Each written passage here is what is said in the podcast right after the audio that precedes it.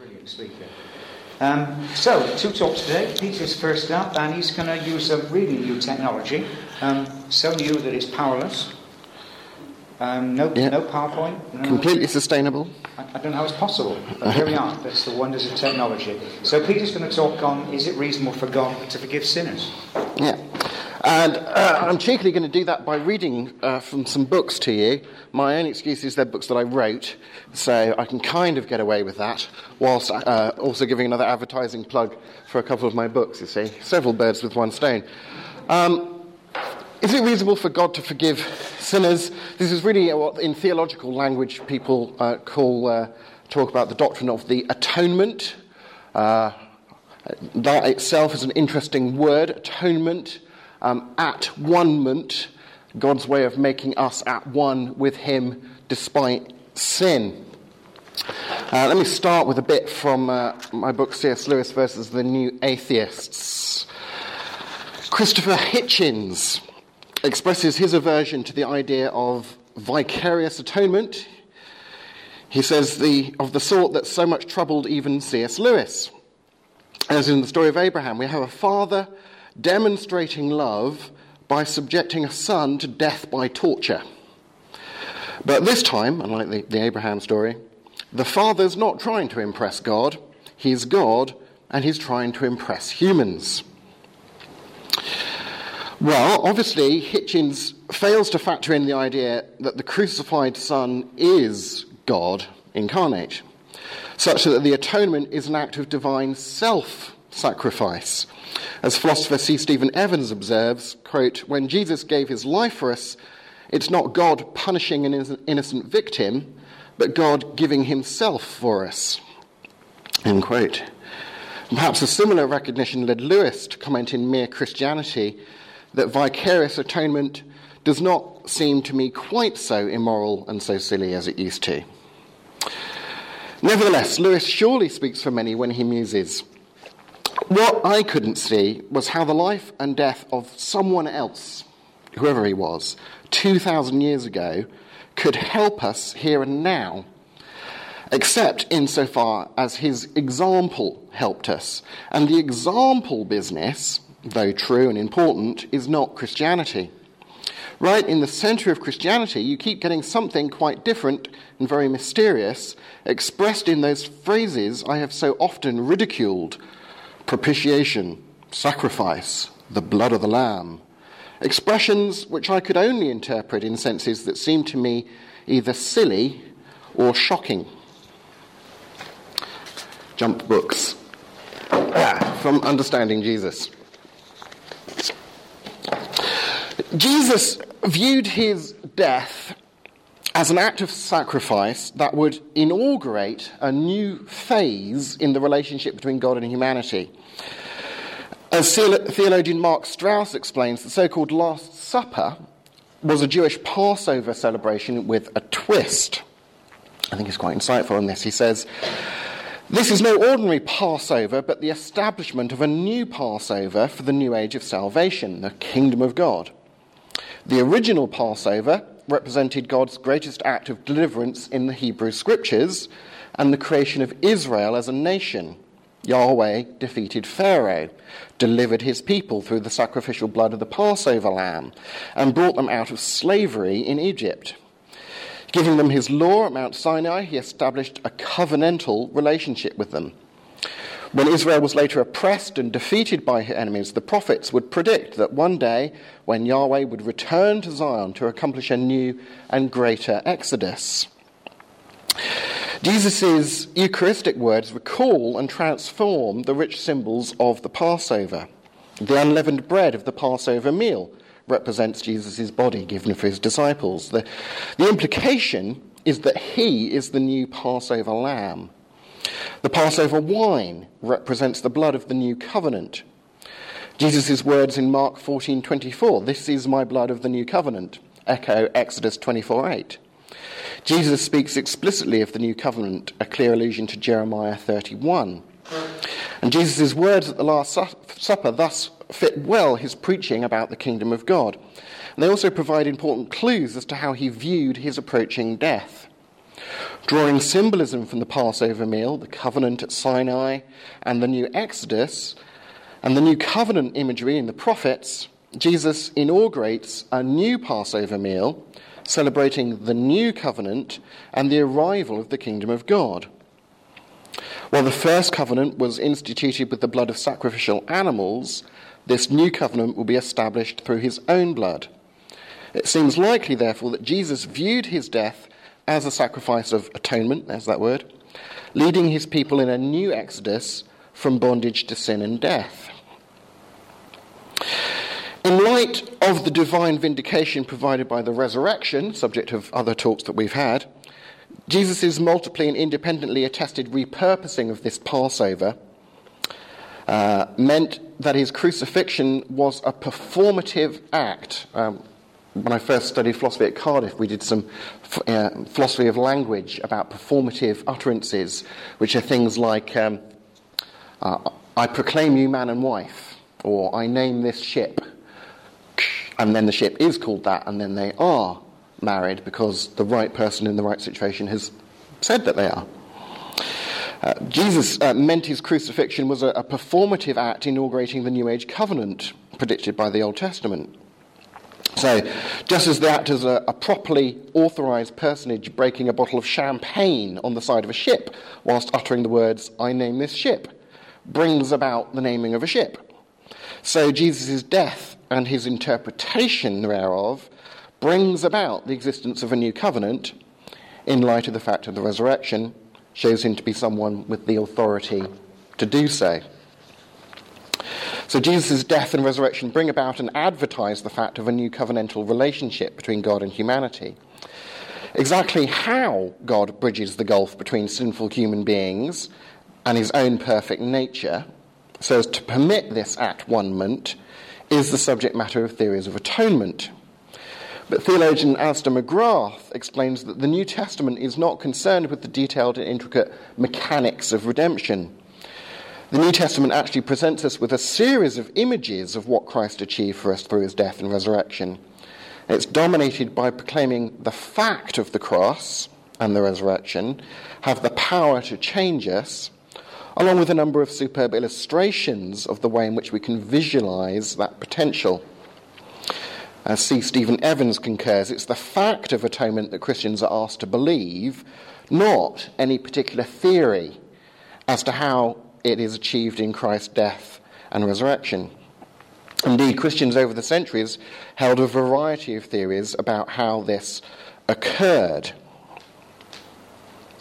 The study of the intricate mechanics of the redemption, the philosophical elaboration of various theories of atonement, takes place in dialogue with a complex set of scriptural symbols and images. Taking these images literally is analogous to taking scientific images of atoms being like billiard balls, literally. Just as thinking as atoms as billiard balls is useful for relating to atoms in certain circumstances, so thinking of Jesus' death as a ransom, Mark 20:45, that buys us back from the clutches of sin is useful for relating to Jesus' death in certain situations. However, just as thinking of atoms as being literally like billiard balls leads to theoretical problems, so thinking of Jesus' death as a literal ransom leads to theological problems. Likewise, theologians deploy multiple analogies to capture multiple aspects of atonement just as scientists deploy multiple analogies to capture multiple aspects, for example, of light, which is described as both wave like and particle like, a description that's incoherent if taken literally, but useful when taken as a metaphor. Some Christians advance a strict, uh, what's called a strict retributionist interpretation of the biblical image of substitutionary atonement. The image of substitution is often used in Scripture, along with others, of course. The problem with this theory is, I think, that it often is presented in an overly legalistic manner. God the Father is the stern lawgiver who imposes a punishment on Jesus, the innocent victim, so he'll not have to pour out his wrath on the rest of us. The whole business sounds like a cold legal transaction, And of course, what is forgotten is that in this picture, Christians are monotheists as well as Trinitarians. God the Father and the Son are one.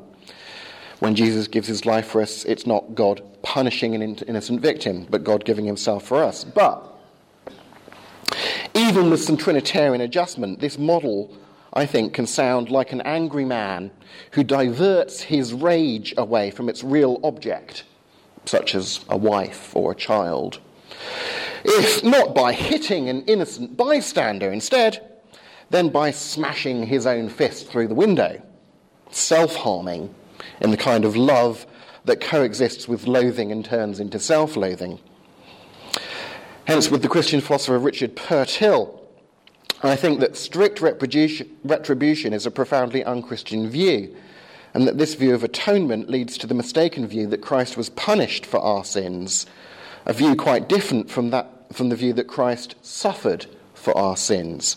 Indeed, Isaiah 53, which is a crucial sort of prophetic passage about uh, the suffering servant of the Messiah in the Old Testament, Isaiah 53 doesn't say that the servant suffers the punishment due to our sin, but that he suffers our sin. In Isaiah 53 6 and 12.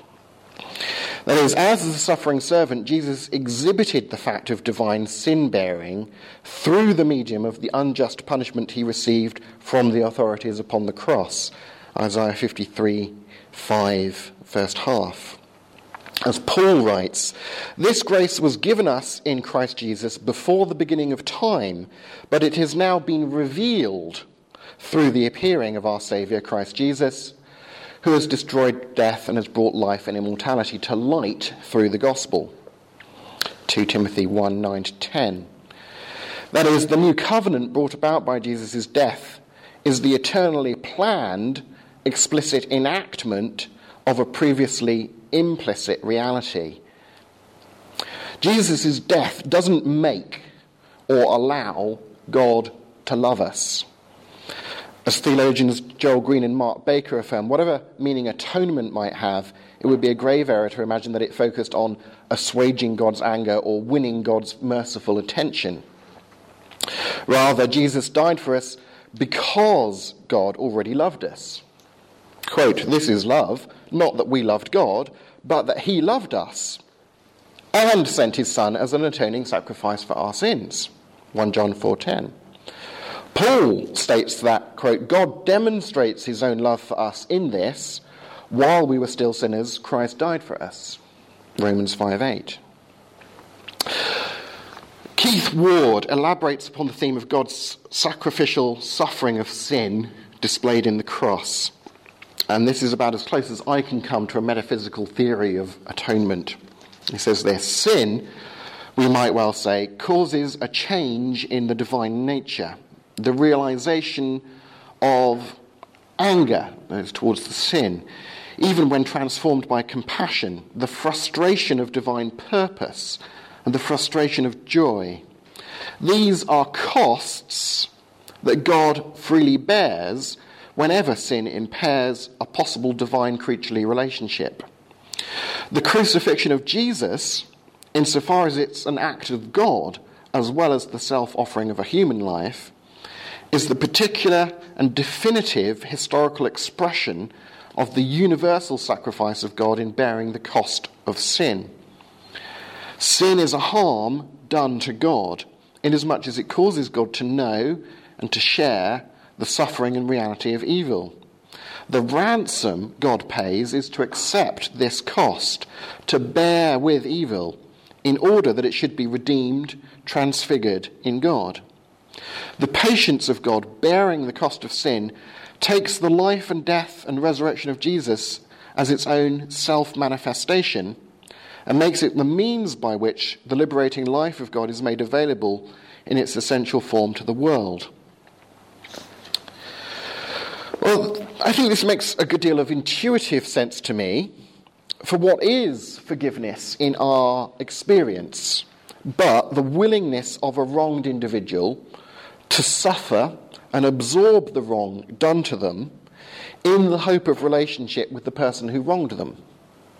To forgive someone is not to excuse them as not being guilty, but rather to affirm their guilt whilst willingly suffering their sin and the pain it causes. Evans comments In the death and resurrection of Jesus, God shows us how complete his love for us is. He takes on human form and suffers the consequences of sin, expressing both the seriousness with which he views our sin and the exuberant love with which he's willing to forgive our sin. Let me pop back briefly to Lewis.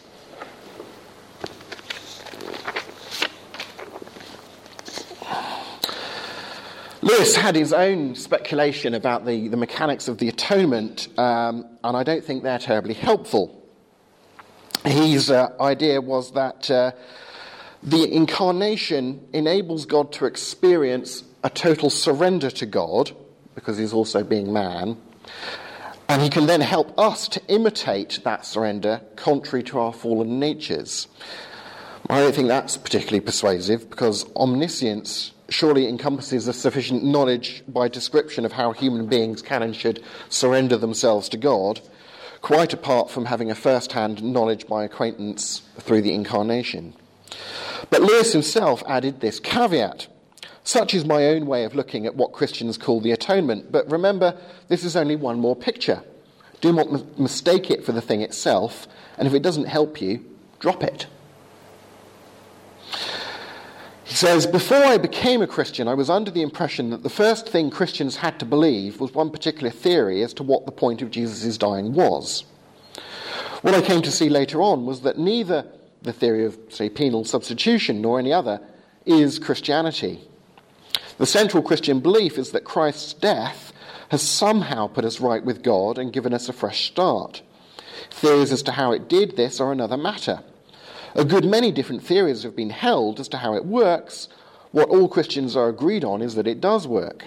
A man can eat his dinner without understanding exactly how food nourishes him. A man can accept what Christ has done without knowing how it works. And he also uses this um, image of the scientific and theological models that I talked about in the other book. Drawing on his philosophy of language, Lewis came to believe that the, what he called the myth become fact of Jesus' death and resurrection was itself the most adequate picture of the atonement, and that the theological models we can construct of it, whilst they might help us to understand this or that facet of the underlying reality, are necessarily more abstract and so less real than what Lewis would call the mythopoetic reality. And that that reality is actually most adequately grasped through a sympathetic imagination applied to Jesus' passion. Um, in a letter dated uh, 18th of October 1931, after he'd been uh, chatting with uh, Hugo Dyson and J.R.R. Tolkien, author of the, the uh, Hobbit and the Lord of the Rings books, he wrote this to his friend Arthur Greeves, and I'll end with this quotation. What Dyson and Tolkien showed me was this that if I met the idea of a sacrifice in a pagan story, I didn't mind it at all. Again, that if I met the idea of a god sacrificing himself to himself, I liked it very much and was mysteriously moved by it. Again, that the idea of a dying and reviving god, Balder, Adonis, Bacchus, similarly moved me, provided I met it anywhere except in the Gospels. The reason was that in pagan stories I was prepared to feel the myth as profound and suggestive of meanings beyond my grasp, even though I could not say in cold prose what it meant. Now, the story of Christ is simply a true myth, a myth working on us in the same way as the others, but with this tremendous difference that it really happened. And one must be content to accept it in the same way remembering that it is God's myth, where the others are men's myth. I.e., the pagan story is a God expressing himself through the minds of poets, using such images as he found there, while Christianity is God expressing himself through what we might call real things. Therefore, it is true, not in the sense of being a description of God that no finite mind can take in, but in the sense of being the way in which God chooses to or can appear to our faculties. The doctrines we get out of the true myth are, of course, less true. They're translations into our concepts and ideas of that which God has already expressed in a language more adequate, namely the actual incarnation, crucifixion, and resurrection. Does this amount to a belief in Christianity? At any rate, I am now certain, A, that this Christian story is to be approached, in a sense, as I approached the other myths, and B, that it's the most important and full of meaning. I am also nearly certain that it really happened.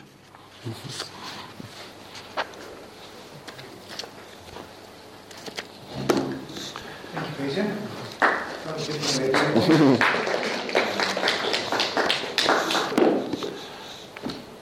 Buy the books, read more. Um, questions for Peter? I was getting kind of a Hegelian vibe from your kind of tone. Um, I just want to ask, have you uh, read uh, a guy called Slavoj Žižek? Uh, No, I haven't. he's, um, Tell me more. Well, he's, he's a, an atheist and, um, uh, and, he's, um, and there's something of a Hegelian.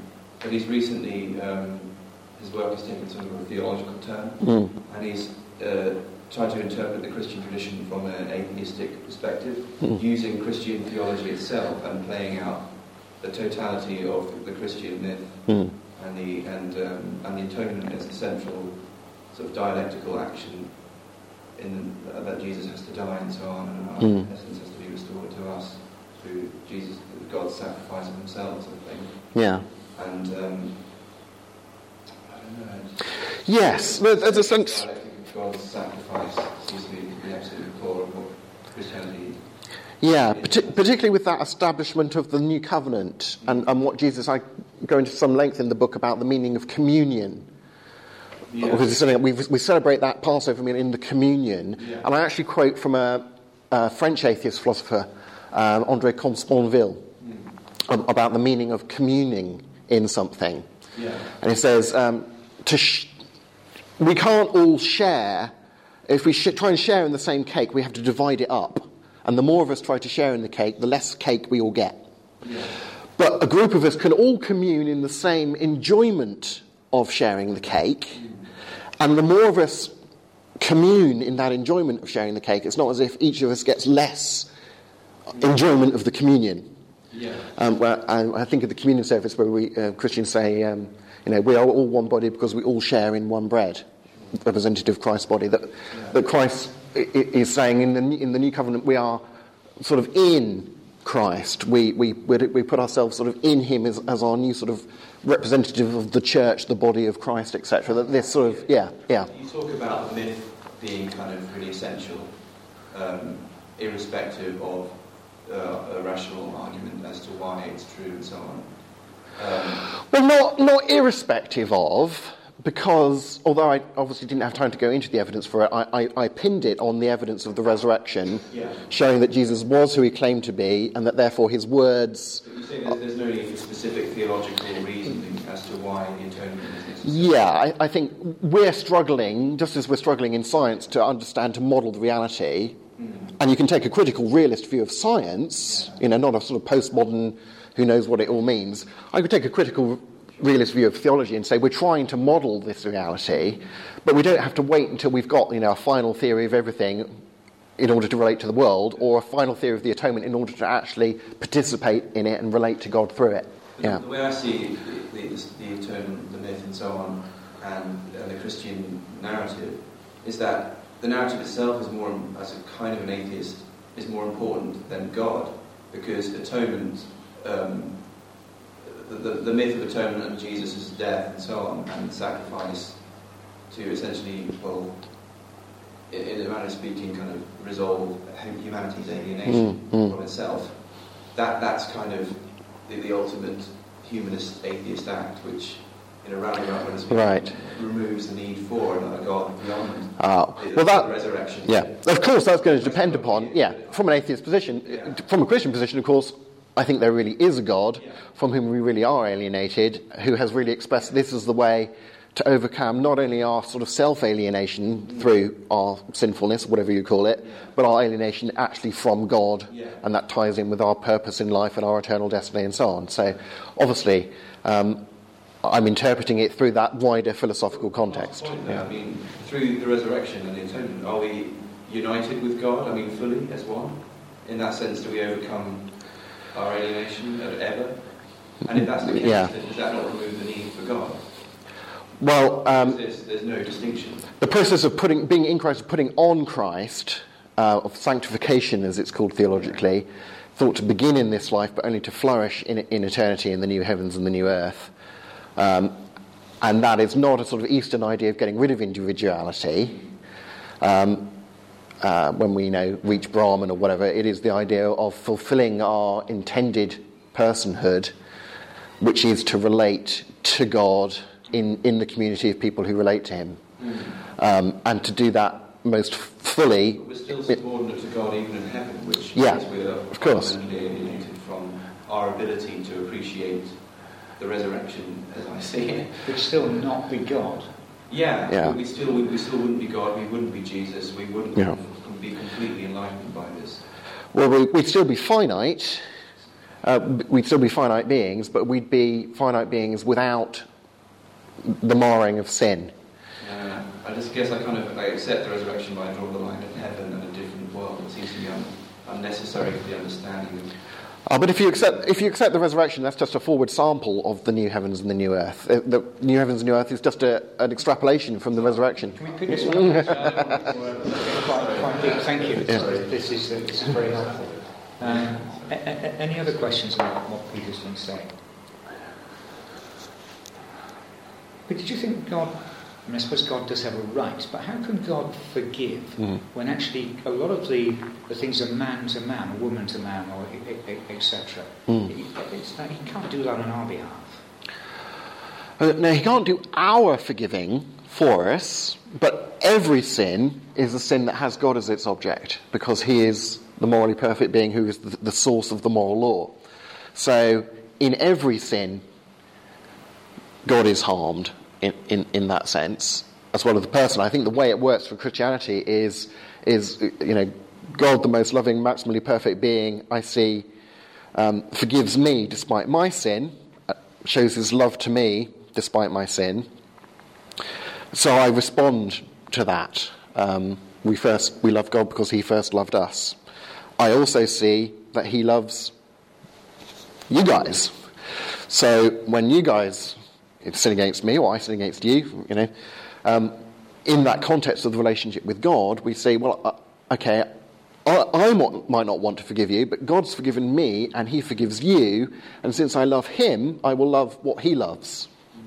Just as you, you love what your partner loves, you know, you love what your loved one loves. And so that overcomes, that is, you know, w- w- In, in that strict sense, because we've absorbed His love and we love what He loves, does that in a way not imply that in the sense that our desires match His and our needs and wants match His? Well, we become more godlike, certainly, but that, that's not the same thing as saying we erase the line of distinction between brilliance ontologically. But yeah, So we'll move on. Um, we'll change technology, have a refill of tea and, and, and coffee and cake, and, and, and back on again, and pick up these questions that Peter thank you.